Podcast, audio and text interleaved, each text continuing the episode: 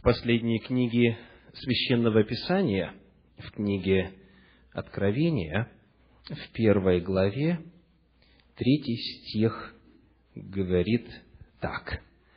Откровение, первая глава, третий стих. «Блажен читающий и слушающие слова пророчества сего и соблюдающие написанные в нем, ибо время близко.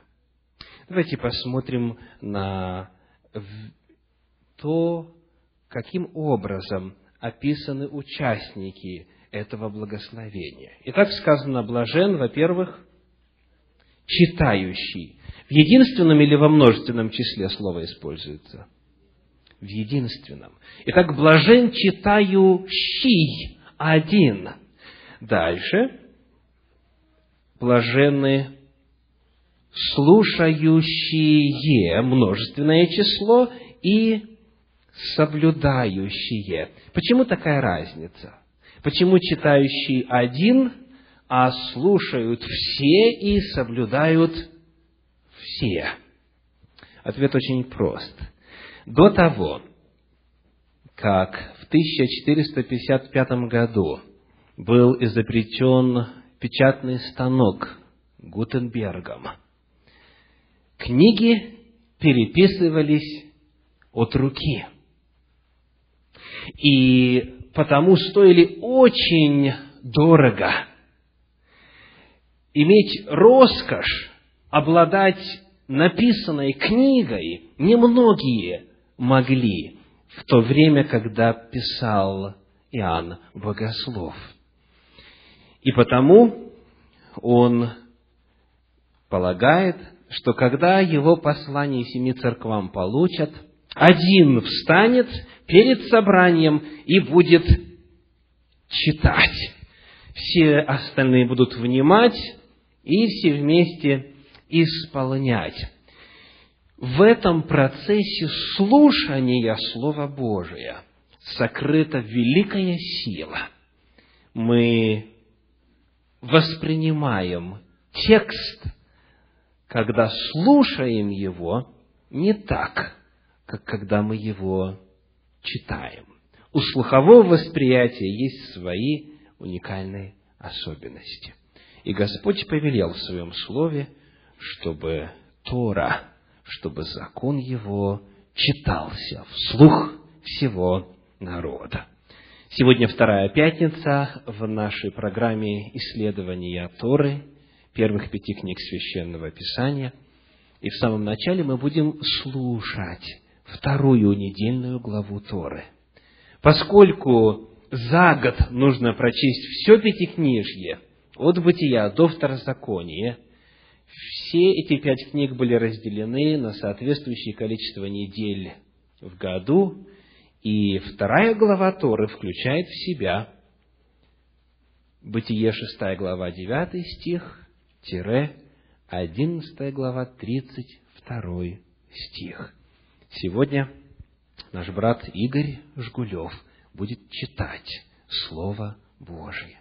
Я приглашаю вас закрыть глаза, внимательно слушать и пытаться в сознании нарисовать картины того, что будет звучать. Пожалуйста. Мы стремительно пронеслись с вами от событий, связанных с потопом, до времени призвания Авраама. За 15 или 20 минут мы проделали расстояние его времени в несколько сот лет.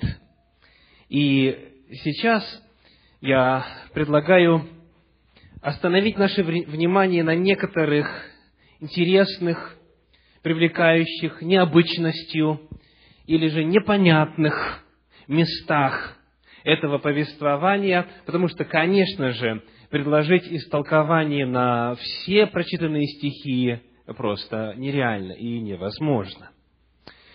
Итак, в самом начале давайте посмотрим повнимательнее на период времени, который предшествовал потопу.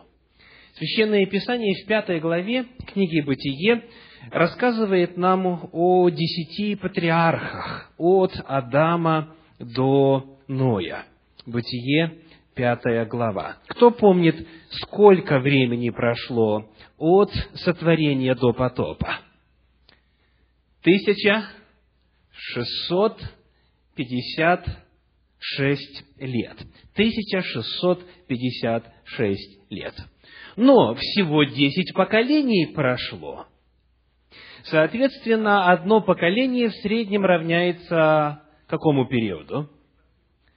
165,6, если точно, лет. 165 лет в среднем – это вот время одного поколения, когда рождаются дети и появляется новое. И когда мы с вами думаем, мы, живущие по 70-80 лет, как говорит Священное Писание, о таких длительных промежутках времени, 1656 лет, может показаться, что очень много времени прошло от сотворения до потопа. Но если мы помним, что прошло всего 10 поколений, то оказывается, что прошло совсем немного времени. Сколько в среднем составляет продолжительность одного поколения в нашем мире сейчас? Сколько? 25 лет приблизительно. С того момента, когда рождается ребеночек, и до того момента, когда у них уже рождается ребеночек, способный плодоносить и так далее. То есть, если это 25 лет, то 10 поколений это сколько? 250 лет всего. Представляете? То есть, с той продолжительностью жизни, если а, соизмерить а, с нашими возможностями, что касается долголетия, прошло по нашим меркам всего 250 лет. Теперь, когда мы с вами анализируем вот то время накануне потопа, о чем мы только что читали, и задаем вопрос, почему же люди были такими злыми? Почему они были такими грешными? Библия говорит, всякая плоть извратила путь свой на земле и наполнилась земля злодеяниями. Появляется вопрос, потому ли, что они не знали? Можно ли принять такой вариант объяснения? Нет, конечно. За 250 лет, хоть, конечно, и много воды утечет, но, тем не менее, такие глобальные события, как сотворение, грехопадение, первые заповеди и воля Божья, которую Господь сообщил человечеству напрямую в лице Адама и Евы, не могли забыться настолько, чтобы рождающиеся допотопные младенцы могли сказать, «А, «Я просто не знаю» я просто не в курсе, меня не предупредили. Итак, это первый момент, который важно отметить. То есть, иными словами, злодеяния тех людей были какими? А осознанными. Это были сознательные грехи. Это были грехи именно в конкретном, ясном смысле этого слова, потому что грех по определению, как говорит апостол Иаков в 4 главе в 17 стихе, кто разумеет делать добро и не делает, тому грех. То есть Господь никогда не судит, никогда не наказывает людей за законы или за нарушение законов, которые они просто-напросто не знают. Это очень важный момент, поскольку нам часто задают вопрос, как Господь мог уничтожить всех жителей земли? Как Господь мог уничтожить всех, кто родился в течение этих 1656 лет? Ответ – за беззаконие. И они были осознанными. Сам термин «беззаконие» подразумевает отвержение закона. Итак, еще один интересный момент. Давайте посмотрим на шестую главу, шестой стих. Бытие, шестая глава, шестой стих. Если Библия у вас с собой, Обязательно откройте ее, она сегодня понадобится. Мы будем читать исследовать, непосредственно пользуясь текстом Священного Писания, Бытие 6 глава, 6 стих. Перед этим пятый говорит, «И увидел Господь, что велико развращение человеков на земле, и что все мысли и помышления сердца их были зло во всякое время, и раскаялся Господь, что создал человека на земле, и воскорбел в сердце своем». Дайте, пожалуйста, определение слову «раскаялся» в русском языке, в современном русском языке. «Раскаяться» означает что? пожалеете, это верно, но здесь есть еще одна коннотация очень важная. Какая? Раскаяться значит признать ошибку, верно. Раскаяться значит признать, что я сделал неправильно, и вот теперь я это вижу. И потому, конечно же, когда мы читаем, что этот глагол используется для описания Бога, когда говорится «раскаялся Господь», то появляется вопрос, неужели он сразу все не предусмотрел? То есть, как говорят некоторые, Бог просто-напросто экспериментатор. То есть он как ученый в лабораторных условиях ставит опыты. Он сотворил людей, попробовал, не получилось. Говорит, ладно, давайте всех уничтожим, заново начнем.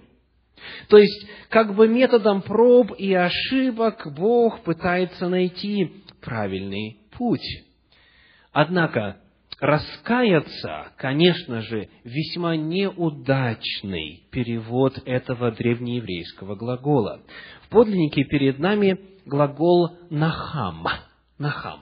Давайте посмотрим, как этот глагол переводится книге пророка Иаиля во второй главе 13 стихе. Иаиля, вторая глава, 13 стих. Там сказано, «Обратитесь к Господу Богу вашему, ибо Он благ и милосерд, долго терпелив и много милостив, и сожалеет о бедствии». Итак, здесь переведено как? Сожалеет. В слове «раскаяться» тоже есть этот элемент сожаления, то есть жалости. Но в этом слове «раскаяться» есть еще элемент признания своей ошибки и своих неправильных действий до этого. В глаголе же «нахам» нету этого элемента. Нету элемента признания ошибочности своих прежних действий. И потому правильнее было бы переводить именно так. И а, пожалел Господь, или ему стало жалко, жалко, что сотворенный им человек, перед этим сказано, что дошел до состояния, в котором все мысли и помышления сердца были зло во всякое время. Итак, перед нами описание Божьих чувств, Божьих эмоций, а не описание раскаяния в современном значении этого слова в русском языке. Давайте посмотрим еще на один интересный момент. В шестой главе третий стих. «И сказал Господь, не вечно духу моему быть пренебрегаемым человеком, и пусть будут, потому что они плоть, пусть будут дни их сто двадцать лет».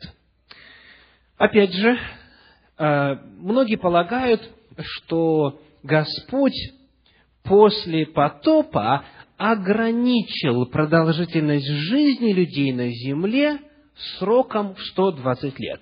То есть, иными словами, до потопа жили по многу сотен лет, а после потопа Бог говорит, будете жить по 120 лет. Соответствует ли действительности такое объяснение, такая интерпретация. Давайте посмотрим на продолжительность времени жизни сразу после потопа. Во-первых, сколько со мной жил после потопа? Еще 350 лет. Давайте посмотрим, сколько его сыновья жили. Я приглашаю вас открыть э, главу 11, 11, 10 стих и далее. Бытие, 11 глава, 10 стих. «Вот родословие Сима Сим был ста лет и родил Арфаксада через два года после потопа. По рождении Арфаксада Сим жил пятьсот лет и родил сынов и дочерей. То есть, иными словами, после потопа мы находим, как люди продолжали жить долго, в данном случае 500 лет. Дальше, 12 стих. Арфаксад жил 35 лет и родил Салу. По рождении Салы Арфаксад жил 403 года и родил сынов и дочерей, и так далее. То есть, иными словами, период 120 лет описывает не продолжительность жизни после потопа, а должен описывать что-то другое. Что же? Один из традиционных комментариев в иудаизме на Тору, это тот, из которого я читал вам э, некоторые абзацы в прошлый раз, говорит на эту тему так. Но прежде чем я прочитаю, я хочу чуть больше рассказать об этом комментарии. Он составлен человеком по имени доктор Герц, главный раввин Британской империи. Главный раввин Британской империи. Сам термин «Британская империя» относит нас во время, по крайней мере, на несколько десятилетий раньше нашего. То есть это один из известных а, устоявшихся комментариев, который считается стандартным я проверял у нашего местного русскоязычного раввина, и э, все, что издается вот этим издательством, э, которое в том числе издало Пятикнижье и Гавторот с комментарием, считается классическим комментарием. Потому очень интересно посмотреть, как же народ, который уже много столетий и тысячелетий читает Тору, как же в иудаизме понимается этот вопрос. Давайте посмотрим. Давайте посмотрим комментарий на эти 120 лет. Это у нас страница 41. И здесь говорится так.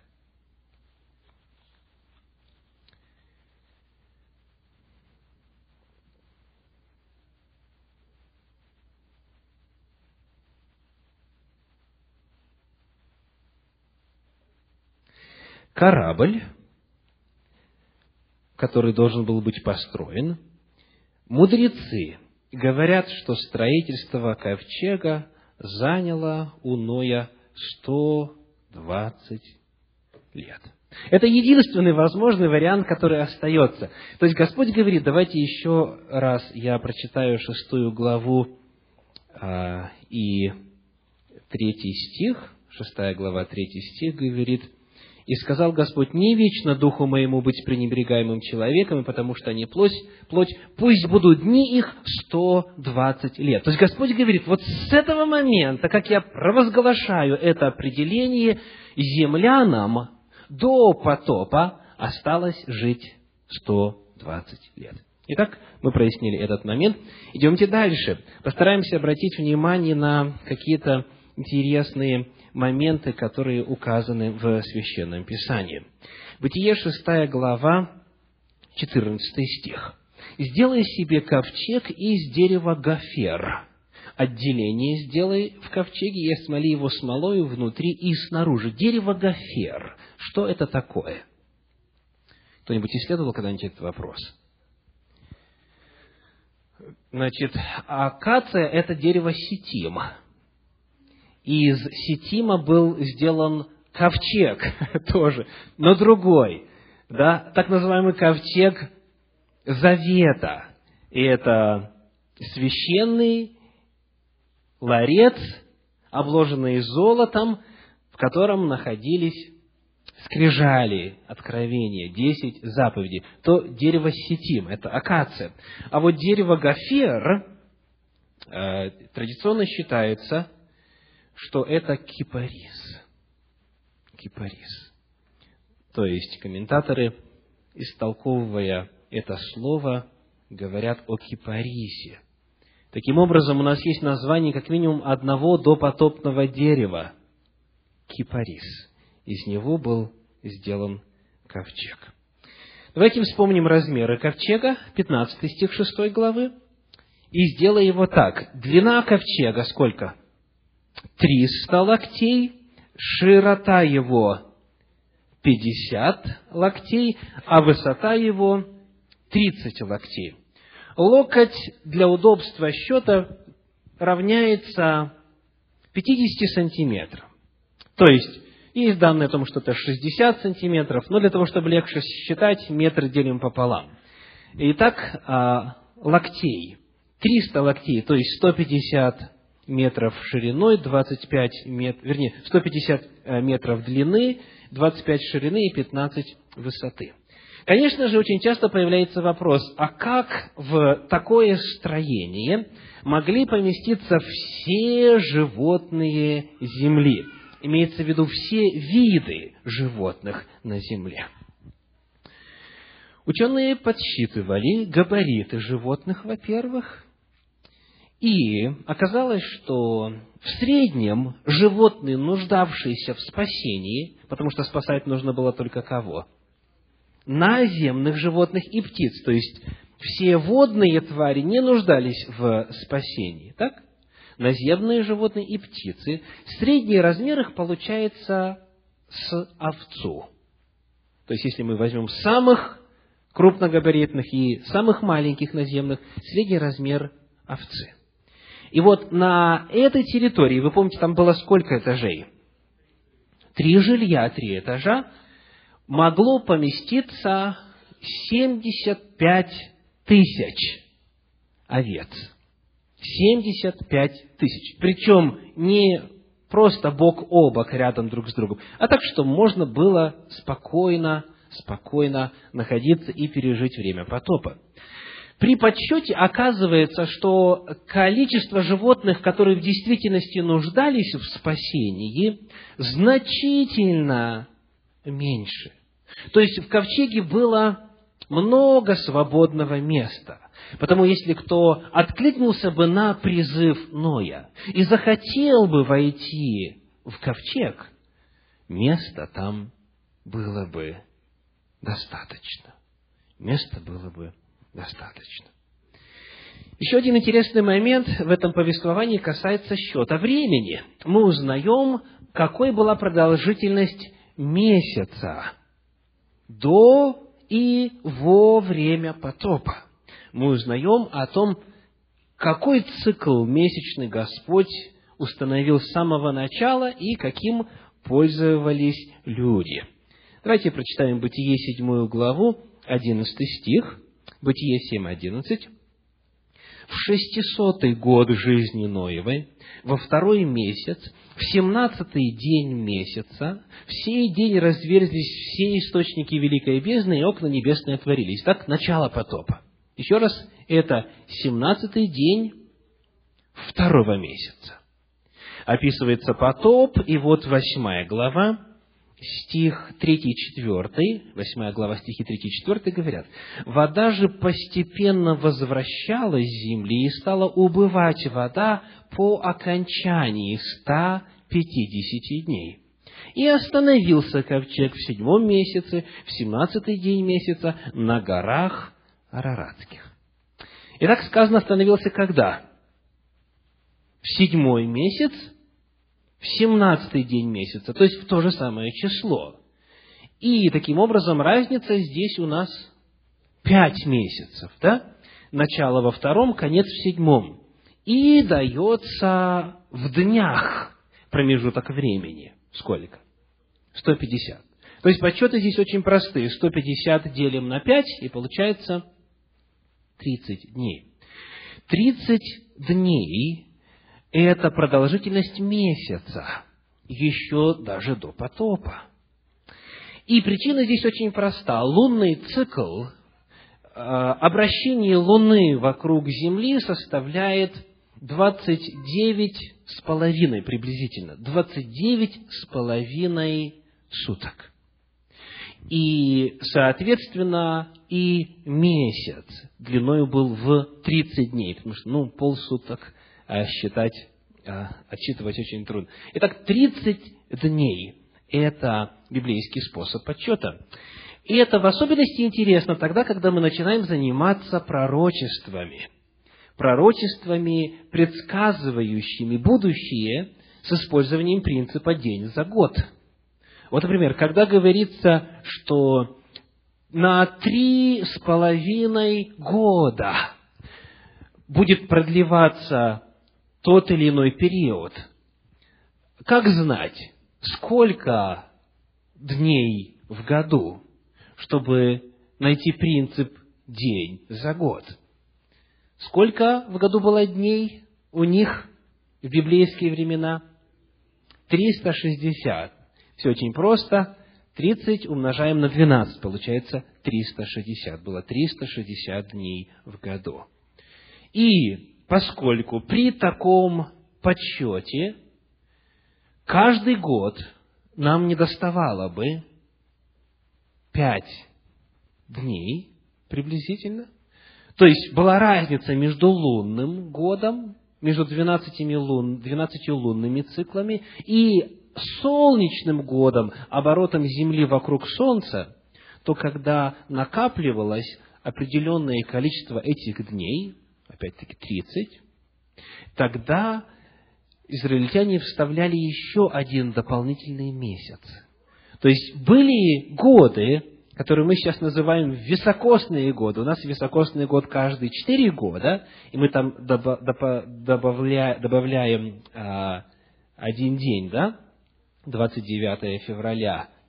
Не везет тому, кто родился в високосный год 29 февраля, потому что день рождения только раз в четыре года.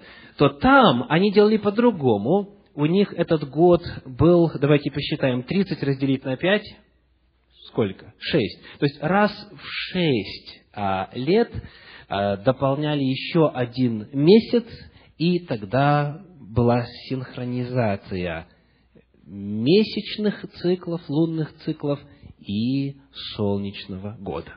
Ну что ж, это небольшой урок по астрономии и подсчету времени – в те времена. Давайте посмотрим с вами на восьмую главу, 21 стих. Бытие, восьмая глава, 21 стих.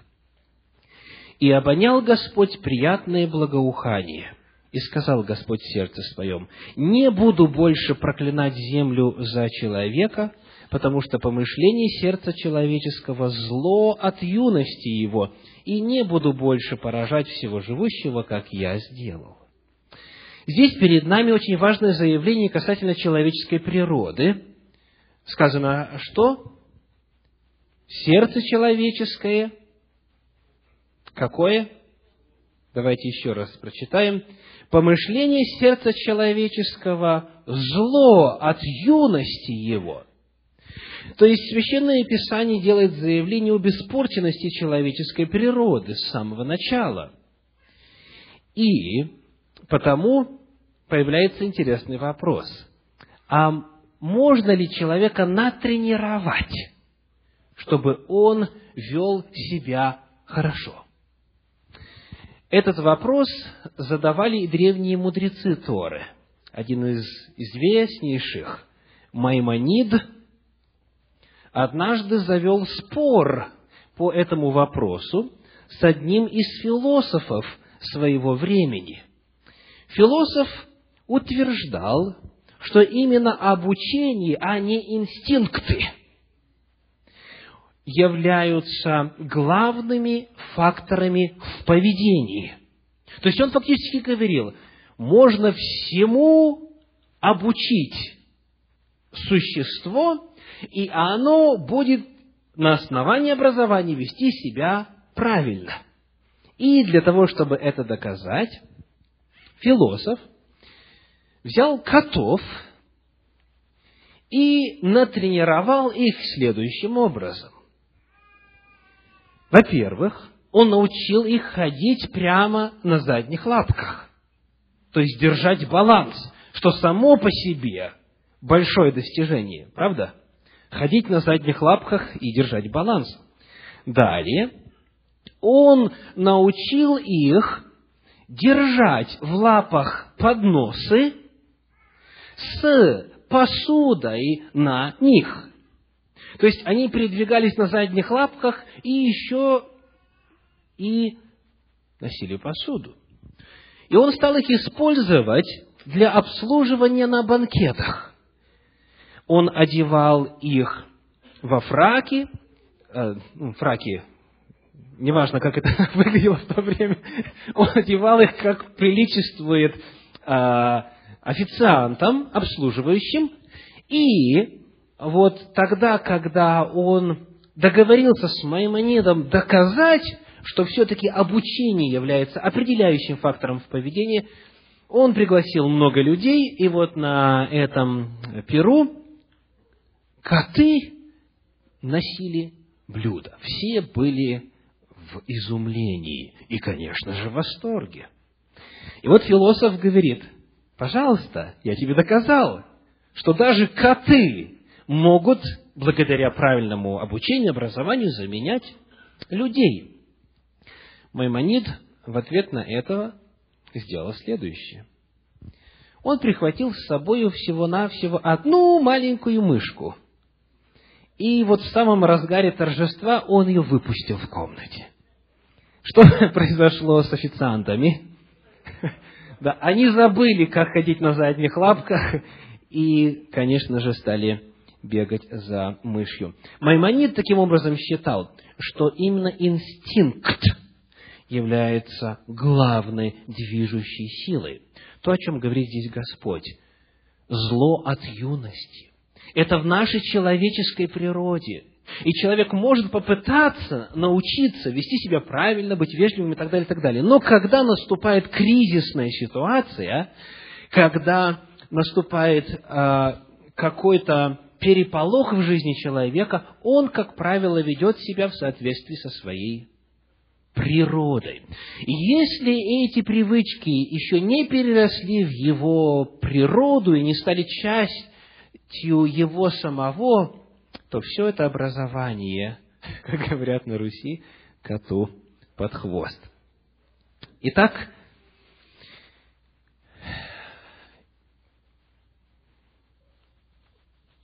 некоторые интересные выводы из истории с Ноем и строением ковчега. Есть на английском языке такая интересная фраза. Don't forget that we're all in the same boat. Как по-русски это будет звучать? Не забывайте, что все мы с вами в одной лодке. Все мы в одной лодке и ответственные друг за друга. А, еще один интересный вывод из этой истории и урок нам. Планируйте наперед. Когда Ной начал и продолжал строительство ковчега, дождя не было. Планируйте наперед. Здесь есть очень много интересных моментов, но вот один мне особо понравился – а, по-английски называется так, stay fit. Как это а, по-русски будет звучать? Stay fit. Но fit это означает физически тренированный человек, да? То есть, иными словами, поддерживайте физическую форму. Вот как это будет по-русски. Поддерживайте физическую форму. Почему? Когда вам исполнится 600 лет, кто-нибудь, возможно, пригласит вас осуществить грандиозную миссию. Вот, то есть, а, ну и в действительности было именно столько. Давайте теперь перенесемся с вами дальше, в девятую главу, и в девятой главе прочитаем стихи с 21 по 24. Бытие девятая глава, с 21 по 24. Давайте прочитаем с 20. Ной начал возделывать землю и насадил виноградник. И выпил он вина и опьянел, и лежал обнаженным в шатре своем. Многие очень задают вопрос о том, как мог Ной, такой праведный человек, опьянеть, напиться. И мне очень интересно было обнаружить, что одно из распространенных комментариев в иудаизме заключается в том, что поскольку в Библии Ной упоминается первым, кто насаждал виноградники, то вывод делается такой, что, возможно, он не знал о том, что происходит с виноградным соком, оставленным без присмотра. А, в связи с этим можно также отметить, что очень сильно изменились и климатические условия на Земле, в том числе пропорция газов в атмосфере. Считается, что кислорода стало в атмосфере намного больше после потопа. И если внимательно исследовать то, что Библия говорит об устройстве атмосферы до потопа с этой водяной оболочкой, помимо воздушной оболочки, создается впечатление, что в действительности, после разрушения этой водной оболочки, откуда излилась вода на землю, атмосферное давление поменялось, поменялось также количество кислорода, а в свою очередь кислород что делает – окисляет. То есть он способствует процессу порчи, процессу брожения. Потому вполне вероятно, что мудрецы Торы были правы еще до знания всех этих а, законов, а, которыми мы обладаем сейчас, что Ной вполне возможно в действительности не знал, по крайней мере, в полноте о том, как ведет себя виноградный сок в новых изменившихся условиях. Как бы то ни было, он оказался пьян и лежал обнаженным в шатре своем. И вот дальше говорится так. «И увидел Хам, отец Ханаана, наготу отца своего, и вышедший рассказал двум братьям своим. Сим же Афет взяли одежду и, положив ее на плечи свои, пошли задом и покрыли наготу отца своего. Лица их были обращены назад, и они не видали наготы отца своего. Но и проспался от вина своего и узнал, что сделал над ним меньший сын его. И сказал, проклят Ханаан, раб рабов будет он у братьев своих, и так далее. Это место Священного Писания поднимает много вопросов – Первый из них заключается в том, а, в действительности ли нельзя детям видеть своих обнаженных родителей, когда, допустим, те совместно а, посещают сауну или баню. Здесь это в Америке не принято и не распространено, но, как говорится, в Советском Союзе, в частности в России, было нормальным явлением. А, в чем был грех Хама.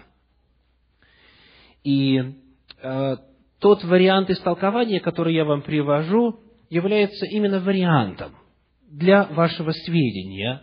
Вы можете исследовать сами и прийти к своему собственному выводу. Но дело в том, что вот эта фраза «увидеть наготу» в Священном Писании используется как эвфемизм – Эфемизм же, в свою очередь, это литературный прием, который позволяет о чем-то постыдном говорить более обтекаемыми, мягкими фразами. Ну, например, э, когда вы идете врачу, он задает вам вопрос, а как ваш стул? И что имеет в виду? То, о чем считается неприличным говорить вслух – так? Он не использует такие слова, как испражнение, фекалии, ну и так далее. Он говорит, как ваш стул? То есть стул в этом контексте – это эфемизм, чтобы облагородить неприятно звучащее слово. Так вот, в Священном Писании фраза увидеть наготу является эфемизмом. Давайте посмотрим на книгу Левит, 20 главу, 17 стих. Левит, 20 глава, 17 стих. Сказано так. «Если кто возьмет сестру свою, дочь отца своего или дочь матери своей, и увидит наготу ее, и она увидит наготу его, это срам. Да будут они истреблены пред глазами сынов народа своего. Он открыл наготу сестры своей, грех свой понесет он. Что описывается? Что значит увидеть наготу? В Священном Писании речь идет об интимной близости. Увидеть наготу означает вступить в интимную связь. И Господь в книге Левит, в 18 главе и в 19 описывает законы о браке и мерзости половых отношений. Таково заглавие 18 главы, и в 20 главе это повторяется. Потому фраза «увидеть наготу» используется в Священном Писании в смысле вступить в интимную связь. Тогда это будет означать страшный грех. Какой? Давайте вернемся к девятой главе, «И увидел Хам, отец Ханаана, наготу отца своего». Это будет означать, что он изнасиловал своего отца, произошел гомосексуальный акт. Более того, в 24 стихе говорится, «Ной проспался от вина своего и узнал, что сделал над ним меньший сын его». Что сделал над ним? Надругался над ним. Конечно, здесь есть описание Сима и Афета, которые повернулись задом и пошли, чтобы не увидеть. И потому это свидетельствует в пользу того, что речь может идти просто о том, что он вот увидел а, и пошел. Однако а, ситуация Сима и Иофета может быть объяснена просто тем, что они вообще даже не хотели и смотреть не то, что даже делать вот э, ту мерзость, которую сделал Хам. Теперь, те, кто считает, что здесь речь идет именно о гомосексуальном акте, напоминают следующее. Вот скажите, Ной проспался от вина своего и кого проклял? Внука. Внука. Смотрите, 24 э, стих, Ной проспался от вина своего и узнал, что сделал над ним меньший сын его, и сказал, проклят Ханаан.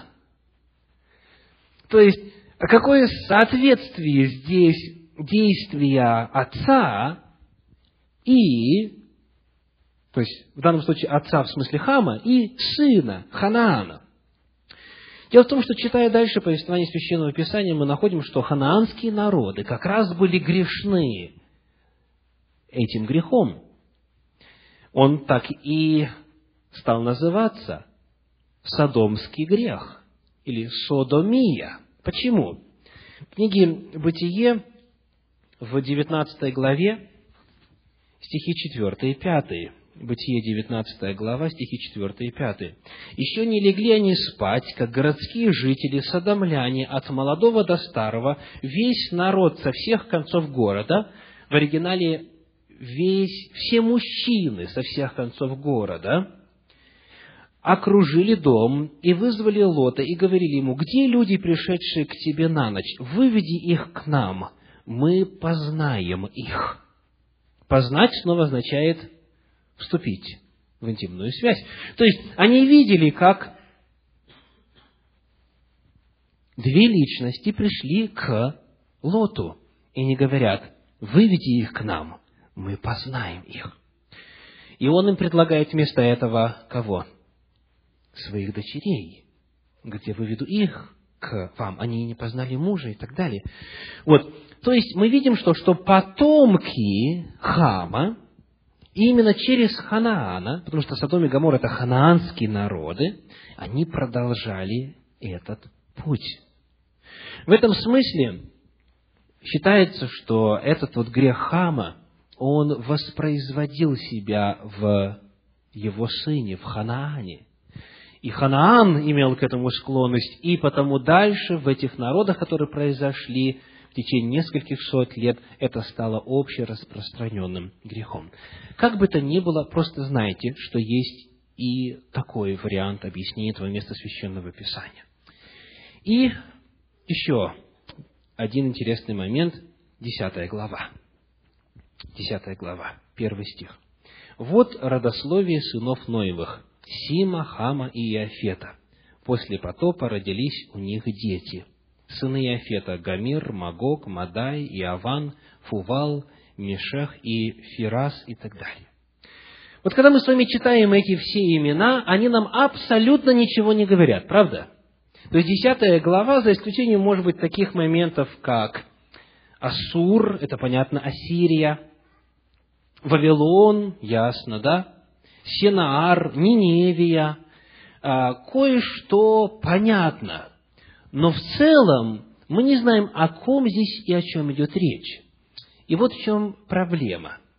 Дело в том, что десятая глава книги «Бытие» представляет собой точнейшее генеалогическое дерево народов. То есть, при исследовании десятой главы книги «Бытие» в контексте истории и археологии мы удостоверяемся в том, что то, как Библия описывает происхождение разных народов, соответствует тому, о чем нам говорят исторические и археологические памятники.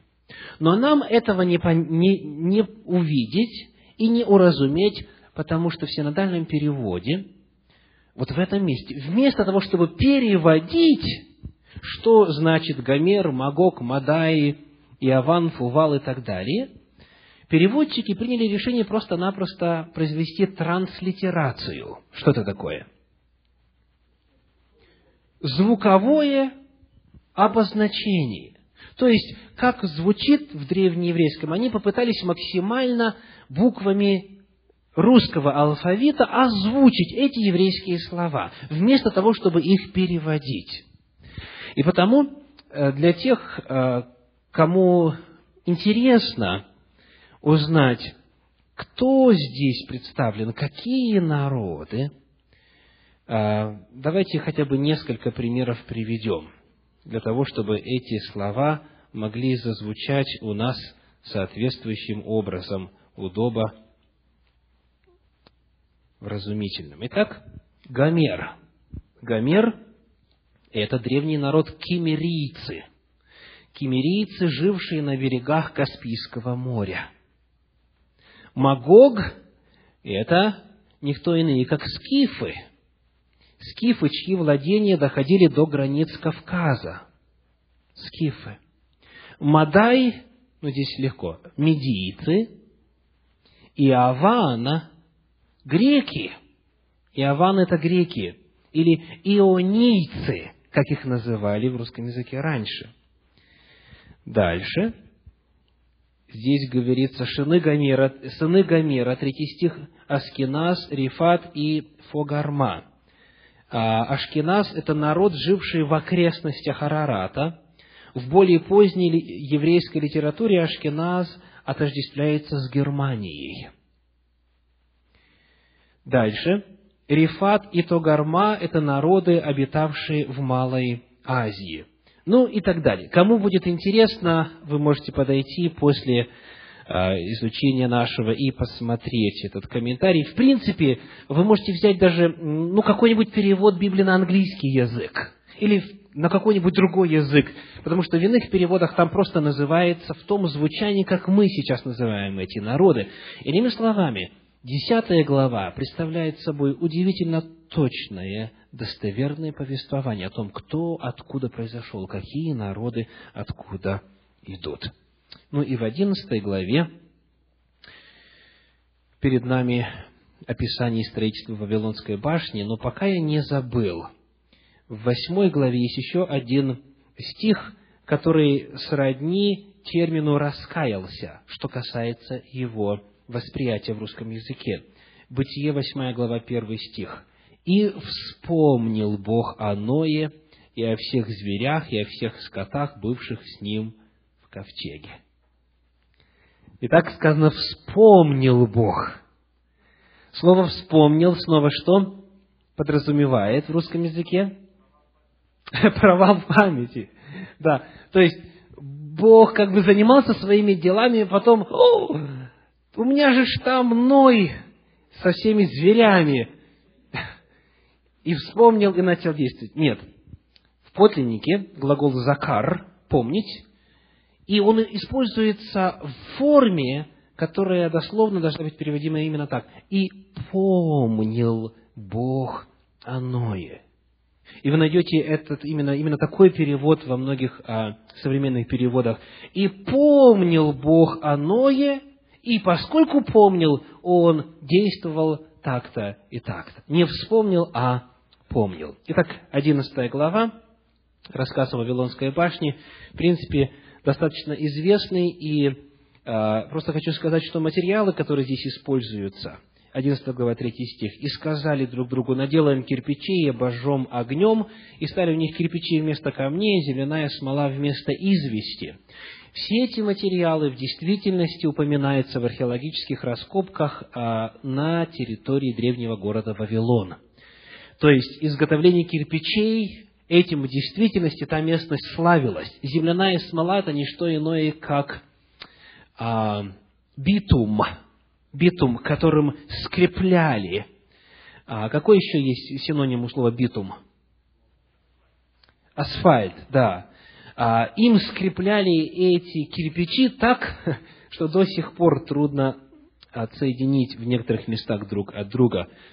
И последнее, на что хочу обратить ваше внимание, это то, как описывается в 11 главе появление детей.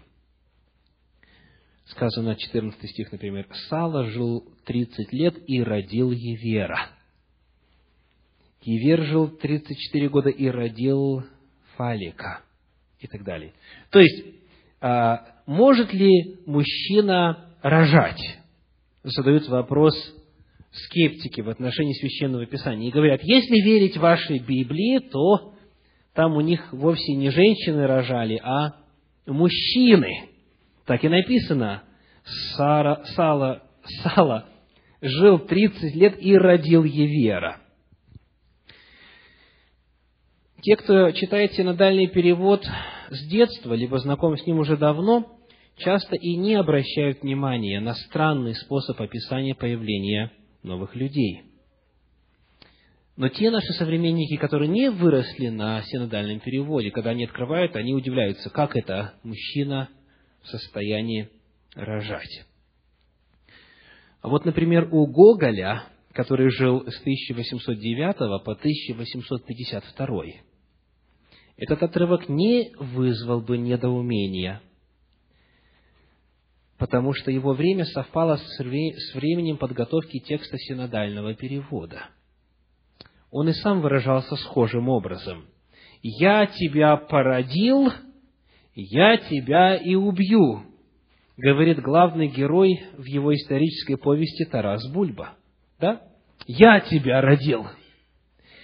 Словарь Владимира Даля, Даль жил с 1801 по 1800 72 год, тоже время э, издания и подготовки синодального перевода, предлагая значение слова «родить», приводит следующий интересный пример.